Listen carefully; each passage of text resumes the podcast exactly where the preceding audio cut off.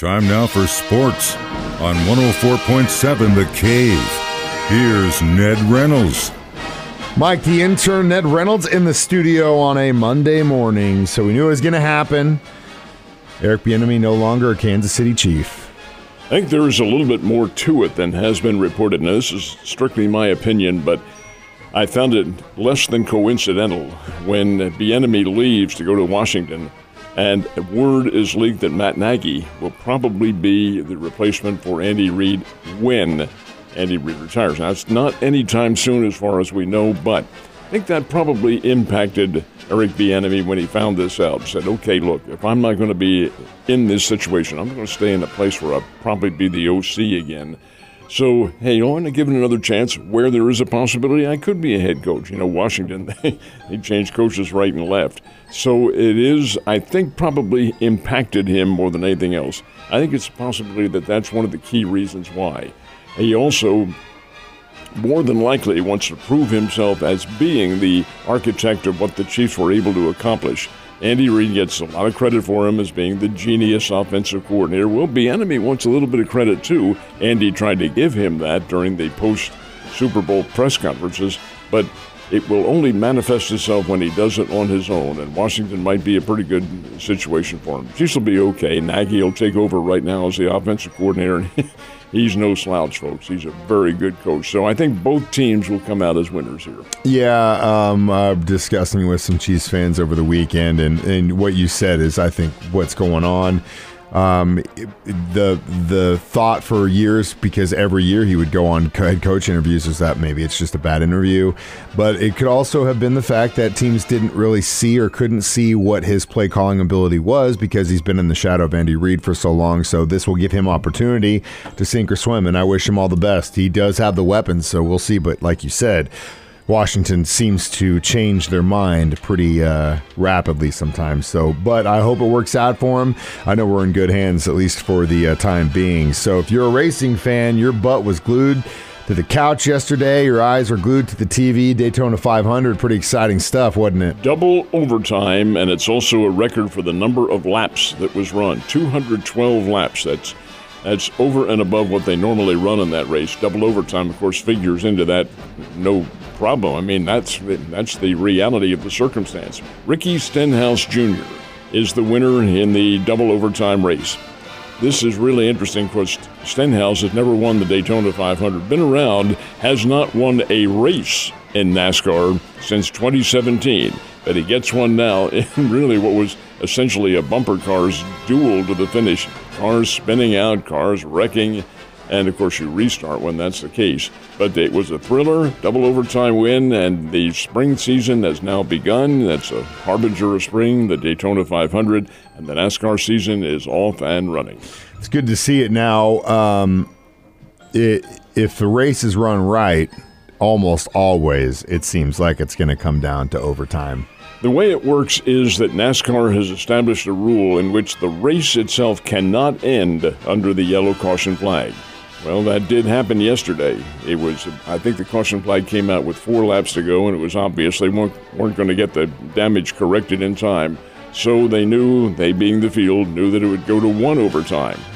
well, the overtime is two laps, two extra laps. So the rule is that you run that first lap, and if the white flag signifying the second lap and final lap comes out and there's a wreck, then you go on. But if there's one before that, then you go to another overtime. Well, in this case, there was a wreck before the white flag came out. So they had to go to a second overtime, another two laps. this time, the yellow flag came out after the white flag, so the race did end with the drivers in place, and Stenhouse was about one one one sixteenth ahead of the uh, the runner up in the race, Joey Logano. So it was a thriller all the way, and the fans loved every second uh, second of the whole thing. And best of all, for the TV networks, it lasted all day right long. up into the early evening. Yeah. Started at 1.30 Central Time, ended about 5 o'clock. So we had some local college basketball action over the weekend, didn't we? Bears game on Saturday was as bizarre as anything I've ever seen. The Bears had the lead the whole game, playing Northern Iowa And Northern Iowa's players are not as good as the Bears, and the Bears had the lead. I thought they had it won, and they did not. They could not hold on down the stretch. Northern Iowa won at 69 66. Big disappointment. Crowd was 42, 4,300 fans. It was Hall of Fame weekend over at Missouri State. That, in and of itself, was a big disappointment. The Lady Bears played Friday night against Murray State, and their game, Mike, was double overtime. And the Lady Bears finally emerged in the double overtime. Well, yesterday they played Belmont, and Belmont beat them at the Great Southern Bank Arena. Now, that doesn't happen very often. The Lady Bears losing at home, but they did.